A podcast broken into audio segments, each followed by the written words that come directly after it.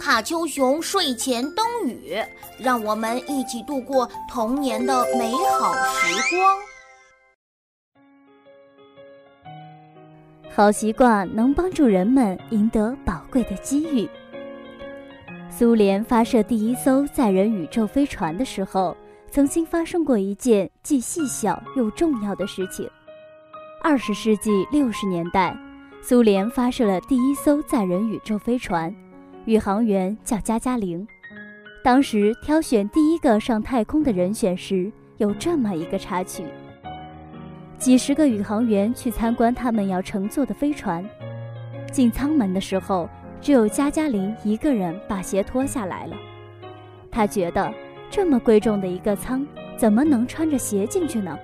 就加加林的这一个动作，让主设计师非常感动。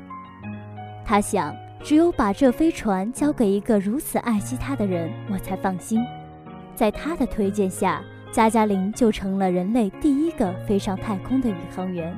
所以有人开玩笑说：“成功从拖鞋开始。”原来得到赏识很简单，养成好习惯就可以了。